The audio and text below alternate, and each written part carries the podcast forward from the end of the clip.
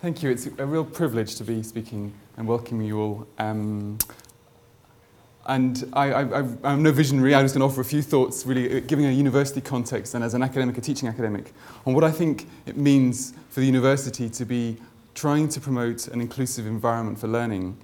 Um, lots of people in this room have more insight into this than I, um, and you know, I'm no visionary. The challenge is, is to somehow develop inclusive learning, then perhaps I'm part of the problem, you know, and, I need to sort of examine my own whiteness and think about what that means. But let, us try and unlearn my privilege a little bit and tell you one little story about some of my teaching and some also a little bit of research that I've done as well. So I think we're teaching in new times, and this came home to me quite strongly last year when I started with a new master's course. Nearly all my master's students are international students. I've only had one British student out of 50 in the last three years.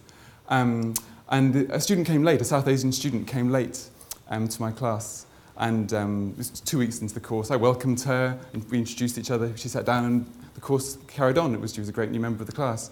Only a month after that, she came to me and said, But no one asked. No one asked why I was late. And I, this was obvious I mean, you know, to me.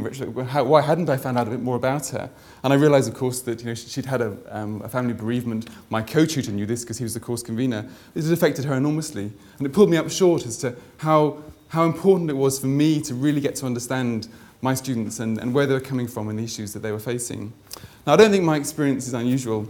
Um, if we look at, um, you have to squint at this, okay? Don't, don't, don't try and look too carefully. But the, but the greens are UK students um, for the different divisions. And over here, these are the undergraduates. And these are the different postgraduates, research students and taught students. So undergraduates, as you can see, most undergraduates in, in this university are um, UK nationals. Um, EU and light blue international students. But as you can see, particularly in postgraduate um, taught courses, UK students are really in the minority, and only a third of master's students in social sciences are, are UK nationals. So this is, a, this is the new challenge that we face um, for a university for thinking about how we teach and thinking about how we create communities of learning that acknowledge people's lives, acknowledge people's pasts. And I did a bit of research with um, the Learning Institute looking at um, doctoral education. And what became really clear to us was that, um, that people saw themselves as being doctoral students, but in a broader fabric of their lives, their pasts and their futures. And they invested very different meanings in the, in the doctorate. And so somehow you know, we needed to make sense of these, these lives and, and acknowledge them, and that being part of, of what it meant to be a student here. And I think that really poses challenges. Um, uh, this, is, this is a graph around ethnicity as well, and in some ways, the ethnicity figures for, for the university are blurred because these include all students, and actually, really, we need to have a monitoring for just UK national students. So it was very helpful talking to the statistics office this morning because they realised that all the graphs they produce include all students, and actually, we need to look at monitoring within UK. So I've achieved one thing today: is hopefully get the get the statistics better so we can monitor it better. But what does it mean for this?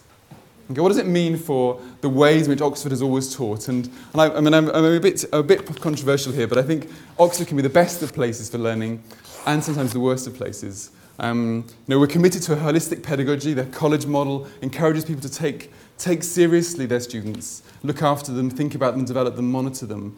But it's also a bit of a gargoyle-strewn obstacle course of strange rituals, arcane languages, and very, very particular academic literacies. So whilst we appeal to a sort of universality of learning, the Oxford essay, the Oxford tutorial, they, are, they have their, their origins within the implicit conventions of English middle class scholarly life. And we mustn't take them for granted. So my last slide really is, is just to sort of wonder whether, whether we ought to be provincialising our pedagogies, remembering that we're, we're one small institution and one rather damp river course in the Midlands, um, and that actually, you know, we need to recognise that we're coming from somewhere, and that actually our students don't necessarily have that familiarity, have that knowledge of where we're coming from and the way we teach, and they need to be helped into that. And I think the university is doing great things to try and help that, um, that, that change happen through, through working with um, undergraduates, through working to embed graduate studies, for example. But there's lots more to do. So, um, a few thoughts. It's great to be here, and I, I, I think the university um, offers, uh, at its best, a wonderful environment for an, an effective pedagogy that takes people in their lives seriously. It's a privilege to teach here, and um, I, I think as Carol, for as long as I teach, I've got lots to learn. Um, thank you very much.